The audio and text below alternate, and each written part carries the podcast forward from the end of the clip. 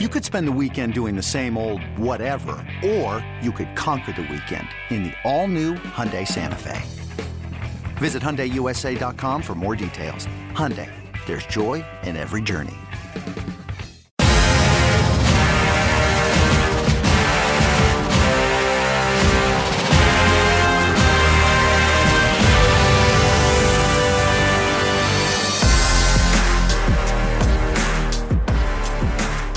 Saludos y bienvenidos a este nuevo episodio del Corte 4 Podcast.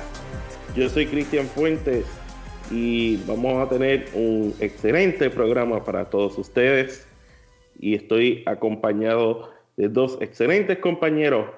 Primero, presentando en la esquina roja a Daniel Alfonso.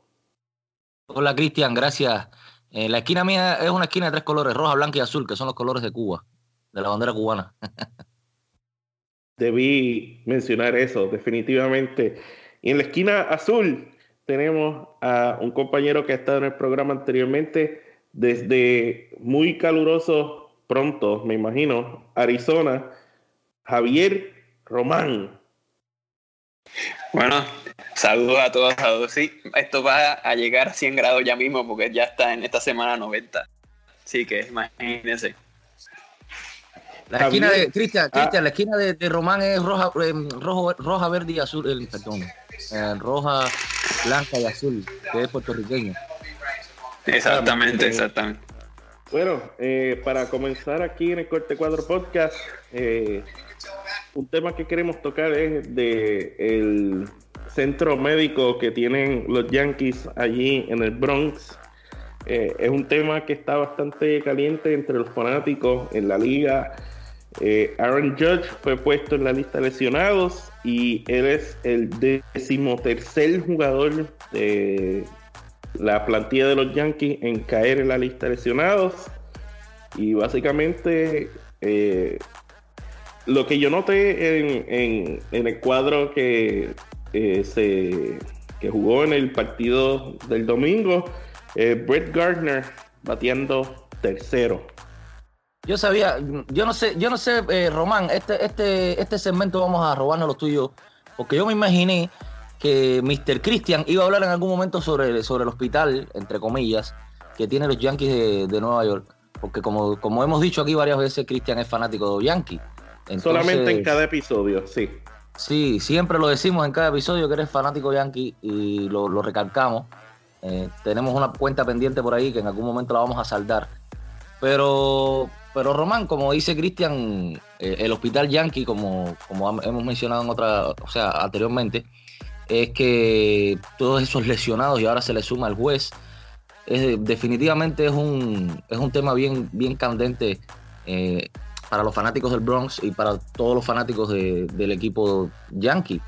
Y es que Brett Garner, como tú dices, Cristian, eh, batió, por ejemplo, ayer de tercer, de tercer madero, pero, pero Brett Garner batió de 5-3, o sea, eh, el, veterano, por decirlo así, eh, también está, por decirlo de alguna manera, dando la cara, pero, pero es una alineación bien, bien rara, eh, con, con Limagio de primer bate, con Boyd de segundo bate, Garner de tercero, Frazier de cuarto, Talkman, que dio su primer honrón la, la semana pasada de quinto bate, Uchela de tercer bate, y ahora subieron hace poco a Tyro Estrada por, por Josh.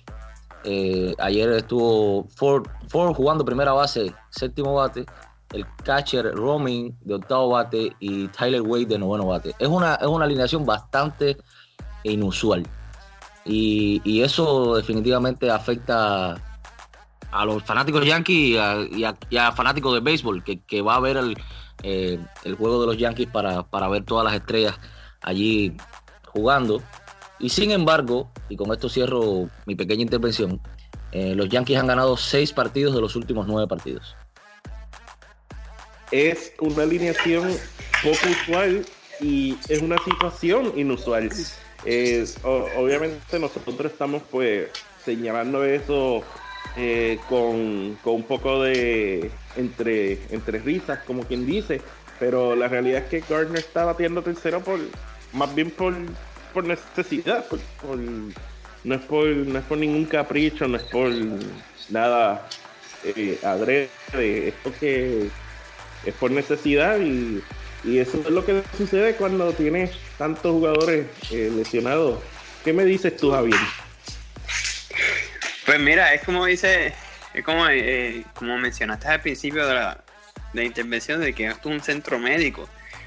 Es, bien difícil ver cómo, un equipo con tanto talento que haya ganado de 6 de 9 partidos con todos estos lesionados. Son 11 jugadores que están lesionados ahora mismo, y especialmente el que más doloroso pues ha sido pues, Aaron Josh, que ha sido como que el poder de, del, bateo de ellos. Eh, es bien difícil ver también cómo ellos están tratando de manejar todo, de subiendo y bajando jugadores. Firmaron los otros días a, Lomo, Logan Morrison, por la necesidad de tener un primera base que pueda cubrir esa, esa posición. Eh, que también puede hacer, puede también funcionar como, como DH. Eh, sí que es algo que, que, el equipo a la larga, aunque están jugando también, vamos a ponerle así de esta manera, están jugando con los Reales de Kansas City que no tienen ninguna aspiración a hacer el playoff. Pero cuando vayan a empezar a cubrir los otros partidos, entonces ahí que se va a ver el, efecto como tal en, en ellos. Ellos van en el o esta semana empiezan jugando en, el West Coast Trip que ellos tienen básicamente y que empiezan desde, desde jugar contra los Angels en California y empezarán a seguir así hasta llegar a Arizona la semana que viene. Así que es algo que, que a la larga que el, road trip aquí que entonces también va a mostrar la deficiencia y el efecto de, de, pues, del agotamiento de los jugadores y esperemos que no se asigne a otro jugador más. Me estás matando, Javier. A decir, a decir verdad, ahora que Javier lo dice, eh, el, el schedule ha sido bastante noble con, los Yankees. Exacto. Ha sido bastante noble porque, porque en las últimas semanas, los últimos, estos últimos nueve juegos de los que mencionábamos, eh, jugaron, o sea, eh, estuvieron jugando ante los Medias Blancas. Perdieron el primer juego, pero ganaron, o sea, perdieron el primer juego y perdieron el tercero. Ganaron solamente 4 a 0 el segundo juego. Y luego se enfrentaron a, los, a, los, a los vigentes campeones que están alicaídos a los Medias Rojas de Boston, a los cuales le ganaron dos partidos, a los cuales le ganaron los dos partidos. Y luego, bueno, como tú decías, se enfrentaron acá, o de, de clasificar a los playoffs. Y luego, bueno, Angels, San Francisco, Arizona para Yo estaba en un debate con un amigo mío que es fanático de los Medias Rojas y estábamos pues discutiendo sobre los comienzos eh, luchados de nuestros equipos. Y yo le estaba diciendo que él no tiene tanto de qué preocuparse porque el equipo de que él apoya, que son los Medias Rojas, están enteros. Ellos eh, básicamente tienen la misma plantilla intacta, con la excepción de que están no muy bien ahora mismo. Pero cuando tienes la plantilla intacta, pues tienes la opción y la posibilidad de recuperarse. Eh, es más difícil cuando es la mayoría del equipo lesionado. Yo no pongo excusas de eso. Los que me conocen saben que yo soy bien eh, abogado de hay que jugar, no importa está quién sonando, Está sonando como un fanático yankee. Sí. Eh, ah, no, te lo, no te lo digo de otra manera, pero está sonando como un fanático yankee. Definitivamente está sonando, este, está defendiendo el equipo ahí. Pero definitivamente si pues hay lesiones, son parte del juego, son muchas, pero al final del día los juegos no se van a cancelar. Hay que jugar. Hay que jugar. Y como tú dices, los, los Rojas quizás están ahora un poco alicaídos, pero es mejor terminar bien la temporada y, llegar con, o sea, más eh, coordinados a la postemporada. Y yo estoy seguro que los Medias Rojas lo van a lograr ellos pueden formar un equipo, básicamente. si se ponen a pensar, Gary Sánchez, receptor, toda la, Greg Bird, primera base. Cubren todas las posiciones, básicamente. Exacto. Gregorius, campo corto, Miguel Andújar, tercera base. El outfield con Judge Stanton y Ellsbury, pero Ellsbury no ha jugado desde el 2017. eh, bueno. a rezar. Exactamente, hay que rezar un rosario para empezar a. Sí, eh, eh, hay que prender una vela por el resto de los Yankees que están saludables. Bueno, vamos a pasar a otros temas.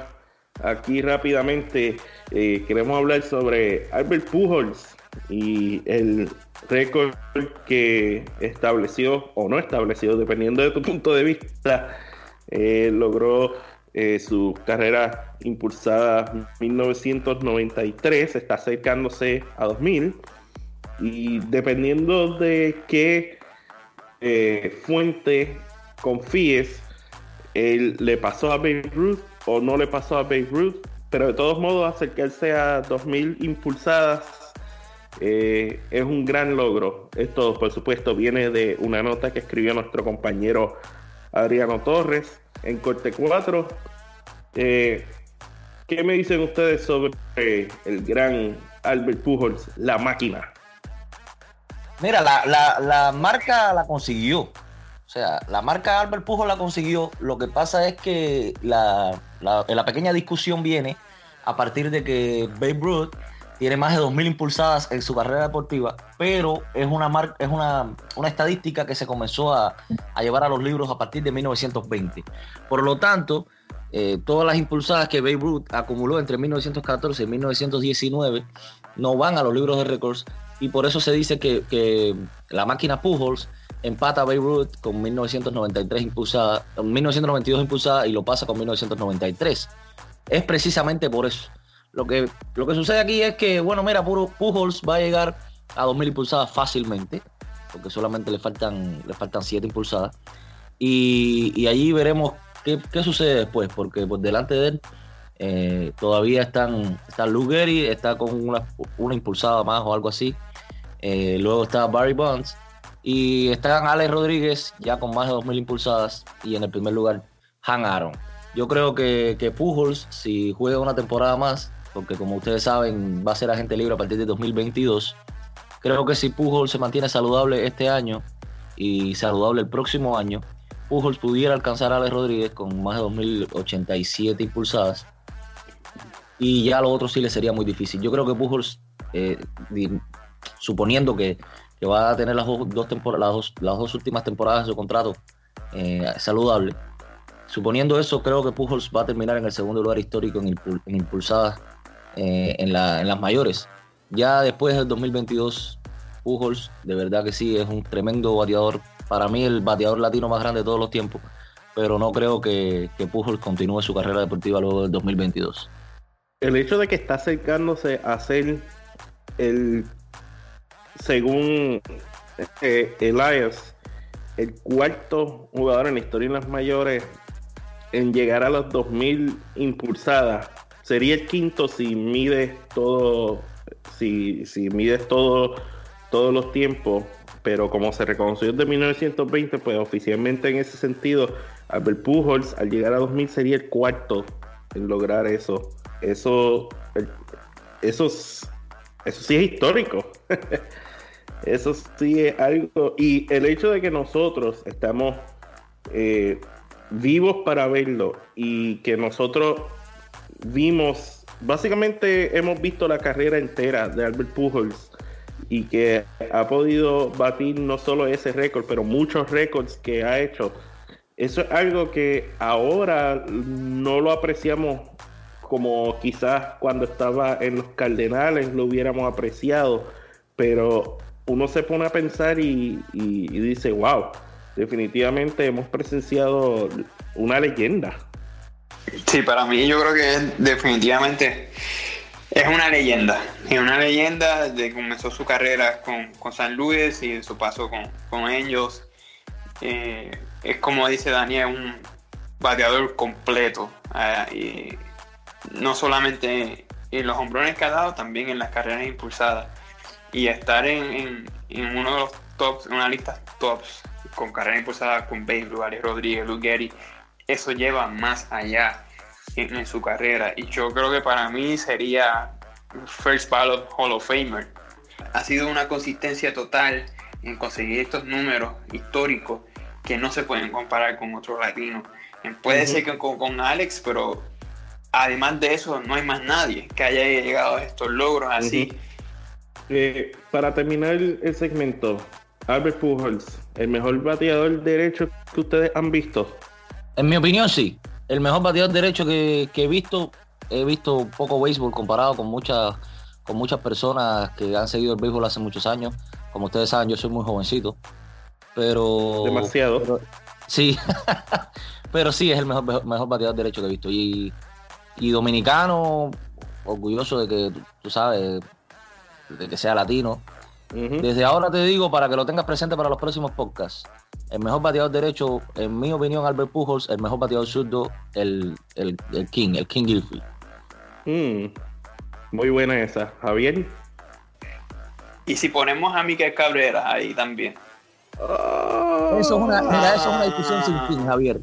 Yo te digo, eh, Miguel Cabrera, tampoco, Pujols, porque tampoco podemos destacar, podemos decir, ok, a ver Pujols y yo te la doy porque él ha sido de consistencia, pero también no podemos, nos podemos olvidarnos de Miguel Cabrera, que es triple, campeón de triple corona. No, estamos, de hecho, estamos de acuerdo, pero tenemos que escoger. Tú dices Miguel Cabrera, yo digo Albert Pujols y ya, y quedamos. Ya quedamos, muy bien, exacto. Y vamos a. Eso, y, yo sé quién va a decir, y yo sé quién va a decir Cristian, Cristian, ni lo diga. Alex Rodríguez, ni lo digas. No. No. Para mí, el mejor bateador derecho que he visto es Albert Pujols. Ah, bueno, está bien. El mejor bateador zurdo. Ah, bueno, viste, estamos dos y uno aquí. Y el mejor bateador zurdo que yo he visto es el señor Barry Bonds. Oh. Bueno, vámonos a un corto break. Pero no se muevan, que tenemos mucho más para ustedes en el Corte 4 Podcast.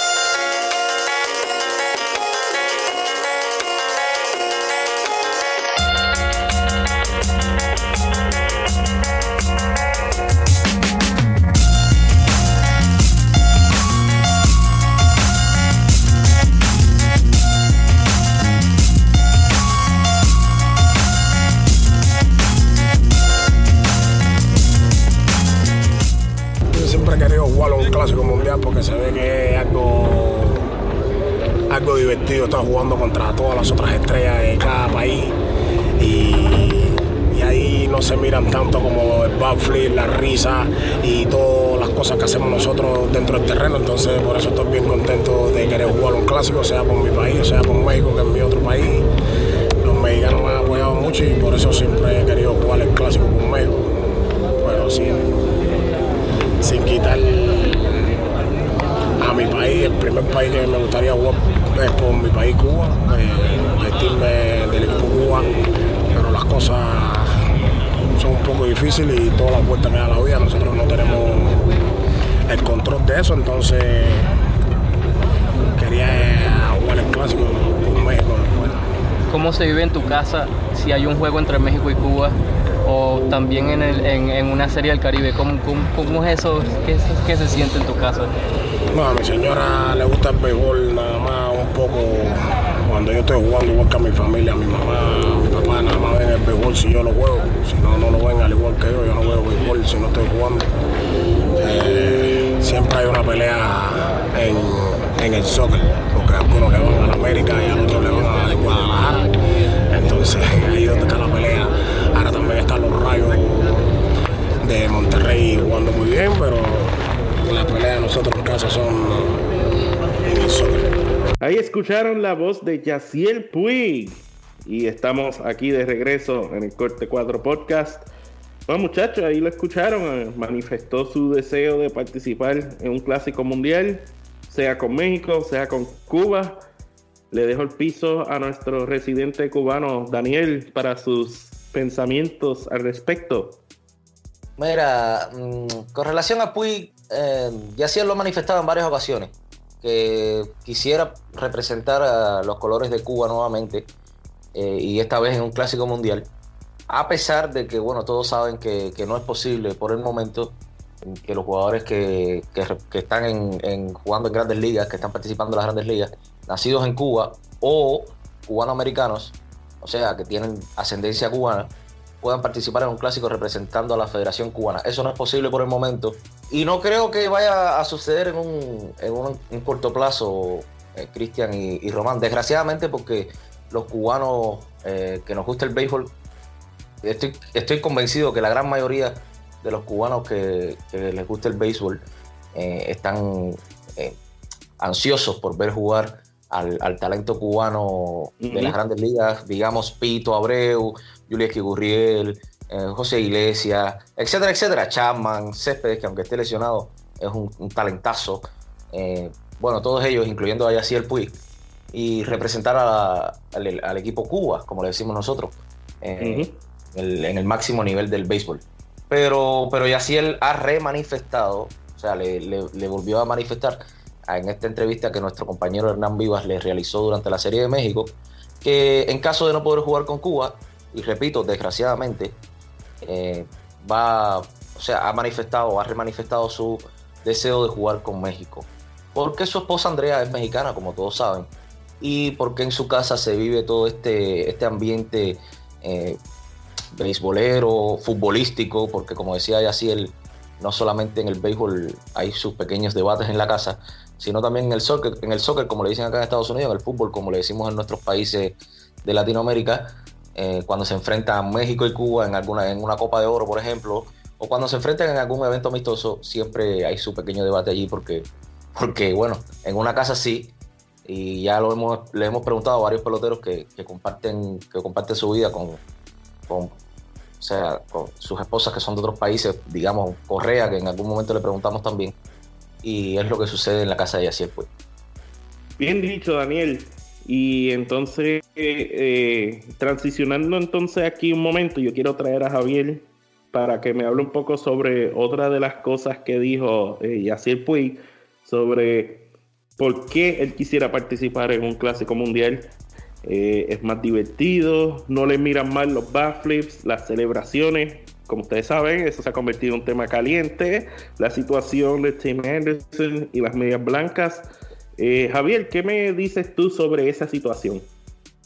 Yo creo, yo soy all in. Yo, soy, yo estoy todo de acuerdo con backflip, con emociones, porque también tú tienes que mostrar las emociones durante el juego. Tampoco puedes estar como que te quedas como que callado, este, un abrazo, una mano, vámonos que es tarde, pero si te da la posibilidad de que, de que enseñar esas emociones como uno enseña en WBC, yo creo que el béisbol trae otro, otro, otro concepto, otro, entertainment, otro entretenimiento como tal. Eh, hay que también pensar también, y es el lado de los jugadores, hay algunos jugadores que no están todo el tiempo como que de acuerdo, pero, pero, sí se, pero hay que también pensar, ¿vas a hacer un en la, en la cuarta entrada en abril? ¿O vas a hacer o, es preferiblemente que lo hagan en postemporada cuando están las cosas que necesitas entusiasmo a tus compañeros para levantarlo? Esa es también la pregunta que tienes que hacer. Sí, definitivamente. Yo, yo no estoy tan all in como tú, Javi, pero sí yo apoyo la muestra de emoción, yo apoyo los backflips. Eh, eso es un área gris bien. Eso, eso es un área gris bien grande. Para mí eso no es binario. Eso no es. Eso es una situación de, extremos. Esto es una situación que realmente depende de cada situación individual. Eh, tú lo resumiste perfectamente. Lo vas a hacer en la cuarta entrada de un juego en abril, no es lo mismo eso que un juego de postemporada. Para mí eh, hay momentos para eso y no lo hay. Eh, también es cómo lo haces. Si tú haces un backflip y lo haces dirigido como hacia el lanzador, pues ahí yo, yo, no, yo no necesariamente apoyo eso. Pero Tim Henderson, para mí, la manera que él lo hizo, eh, estaba, era bastante, demostró mucho, pero él básicamente lo hizo hacia sus compañeros. Él no estaba tratando de lastimar a nadie, ni de humillar a nadie. Y eso es algo que ya él es conocido como eso. De otro lado, uno siempre dice, pues si los bateadores pueden hacer backflips, pues los pitchers pueden demostrar emociones. El ejemplo vivo de eso es Marcus Stroman de los Azulejos. Díganme ustedes de algún lanzador más emocionado que él en momentos del juego que a lo mejor uno no pensaría que uno estaría emocionado. Un ponche para un segundo en la tercera entrada y Stroman pues está, está gritando, está eh, levantando el puño. Eso es algo que, él hace, él es conocido para, por eso. Y yo digo que eso es, es lo justo. Si un lanzador quiere ser así, tiene el derecho de serlo. Pero como mencioné, para mí hay momentos y hay momentos. Ah, hay algunos momentos que quizás no lo merezca, pero otros sí. Pues mira, yo te digo lo Pero siguiente. piensa- pero- pero- Mi opinión al respecto. Ah. Di- di- no habla, pues, Javier, habla. Y que también, también hay que pensar también en cuestión de esto del, del- del lanzador. El lanzador, puede, como tú dices, Cristian, puede, puede em- enseñar esas emociones y todo, pero si, si, ¿por qué lleva al jugador a hacer backflip? Porque dejaste que te, te conectaran en home run. Si no conectaste, no te conectaran en home run, pues no habría para backflip. Si lo, y si te hacen el backflip, la próxima vez que te toque, ponchalo. No tienes que tirarle para darle al jugador y crear esta, esta pelea. Ponchalo. Y entonces, cuando lo ponche, o le, cuando le saques el lado, en la misma loma, celébralo. Es más, coge el Ujú. talco y lo tira así para arriba y, y, y grita y- o sea, y saca esa emoción también. Entonces ahí le, le, le, le contaré extra el backflip del, del jugador. Me encanta esa nueva idea. Bueno, lo que, lo que les iba a decir es lo siguiente. Yo soy de la opinión de que el backflip se puede manifestar en cualquier momento del año. Lo mismo en abril que en, que en marzo, que en enero, que en diciembre. O sea, eh, hipotéticamente hablando, digamos que, que en esos meses hubiera béisbol. O sea, lo mismo en abril que en agosto, que en septiembre. ¿Por qué? Porque por eso mismo que dice, que dice Román. Manifiéstalo de otra manera. No, no, no entiendo por qué lo- lo- los lanzadores la toman eh, la, esta ley no escrita del béisbol, que para mí es una, una total basura. Y disculpen, a los, disculpen los conservadores que defienden esta, esta ley de golpear al, bateador luego del, del bat flip. Porque, ¿qué pasa, muchachos? El lanzador tiene una arma letal en la mano. La pelota de béisbol es un arma. Entonces, digamos que, que si un lanzador, pongámoslo en esta perspectiva, un lanzador ahora le, le propina un ponche, digamos, eh, Marcus Stroman, para, poner, para ponerlo en, situación, Marcus Stroman le propina un ponche a Tim Anderson y hace un, un movimiento extremo eh, para celebrarlo. Y Tim Anderson en el próximo turno al bate le lanza el bate por la cabeza a Marcus Stroman. Entonces, pongámoslo en esa perspectiva. Si el lanzador tiene la, la- la bola de béisbol y puede lanzársela al bateador en, en- en señal de venganza por el bat flip, entonces, pues entonces el bateador puede hacer lo mismo con el bate. Yo creo que el bat flip está bien en cualquier momento y en cualquier situación. El lanzador tiene que hacer lo que dice Román. Ponchalo.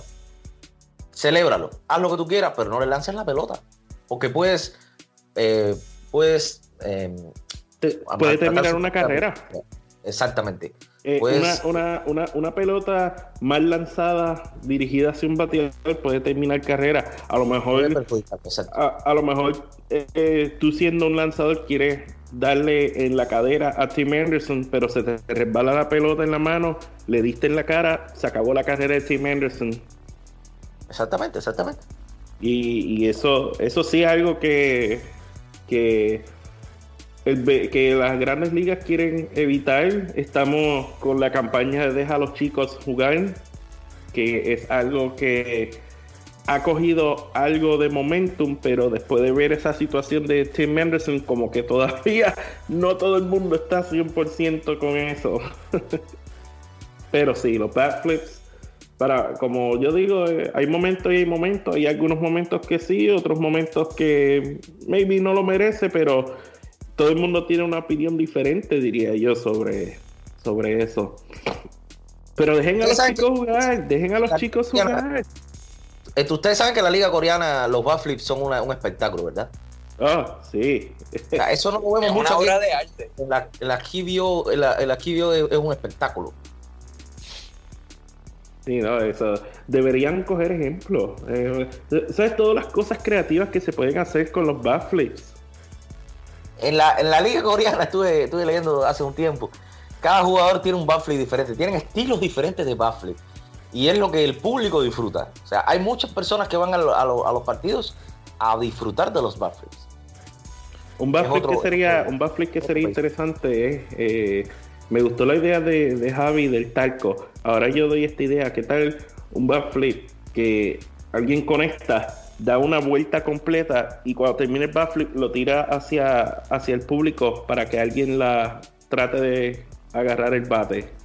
¿No? Bueno, es muy peligroso. habría que ver, habría que ver, no voy a decir que le des un golpe a alguien. Bueno, es verdad.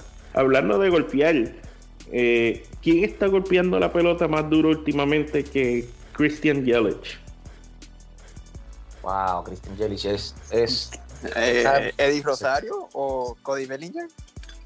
Eh, ellos dos, definitivamente.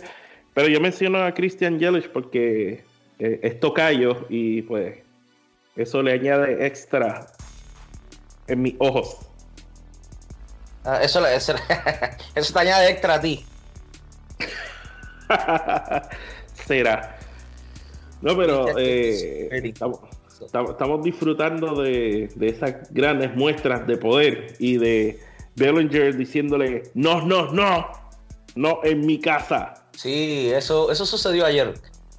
Bellinger robándole un jonrón a Christian Yelich, que hubiera podido ser el jonrón número 14 de- del, del jugador de los cerveceros.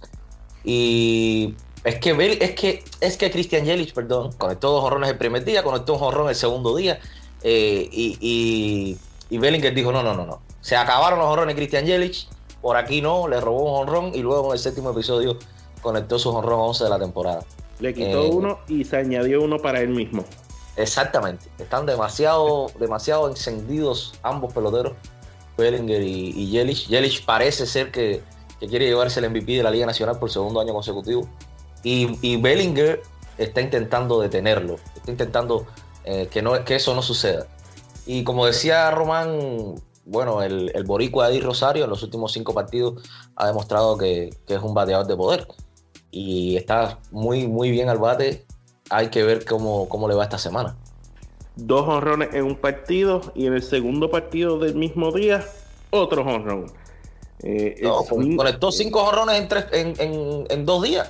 O sea, Sí. hubo un día que conectó dos jorrones y al siguiente conectó tres. no, de- de- eh, el, el poder que tiene Rosario ahora mismo es un poder de prodigio y el swing de él es tan violento. Y los tres bateadores zurdos. Increíble, ¿verdad? Sí. Eh, el, el swing de Rosario es uno de esos swings que cuando él cuando él falla, cuando él hace swing and miss, es uno de esos swings que, que, que uno hace cuando, Hablamos en algún momento sobre eso, en un podcast anterior, sobre el swing de Bellinger. Es un Sí. swing demasiado violento. Y el de. Rosario, como tú dices, es parecido. Sí, tienen, tienen un, un swing eh, parecido ahí. Tiene un, Y- tiene un swing bien, bien, bien grande y creo que te- Christian Yelich está corriendo para MVP, al igual que Cody Bellinger. Y yo creo que esa, esa va a ser la pelea en la Liga Nacional. Lo estoy diciendo desde ahora, así que lo tenemos grabado eh, abril 22, la pelea entre Yelich y Bellinger para, para el MVP. Esperemos que ninguno de los dos se lesione, que eso sería el, el- el efecto grande, pero los dos Yo pensé que ibas a, yo pensé que el MVP, que tu favorito del MVP iba a ser un, un- un paisano tuyo. Que le No. dicen el mago. Que le dicen el No, mago. no, no creo que este, como están jugando ahora mismo Bellinger y, y- bueno, como hemos siempre hemos dicho, o sea, el- la temporada es larga, o sea, puede que todo cambie, porque ahora mismo Bellinger y Jerry, después puede ser que venga otro jugador en otro mes y empiece a tener una temporada caliente hasta terminar la temporada. Pero lo que vemos es. hasta ahora son e- esos dos grandes jugadores y, y la, y la espectacular jugada que hizo Bellinger ayer en Miller Park, en, silenciando, el, eh, silenciando el estadio, co- robándole el hombrón. Eso se, se quería caer. Todas las redes sociales estaban hablando sobre eso. Eh, las cuentas de, los Dodgers estaban como que con muchos retweets, muchos likes. Es algo increíble ver esas espectaculares jugadas que crean esa emoción en el, juego y del compatriota de Rosario es increíble. También está teniendo una campaña. So que él está, también está en un, un- un club exclusivo de los Twins. Muy bien dicho, Javier. Y con esto terminamos el Corte 4 Podcast. Le agradezco a Javier por acompañarnos y a Daniel por otro excelente programa. Les recuerdo que nos sigan en las redes sociales, at Corte 4 en Twitter. También sigan a las mayores en Facebook, en Twitter y en Instagram. Yo soy Cristian Fuentes. Gracias por escucharnos y este fue el Corte 4 Podcast.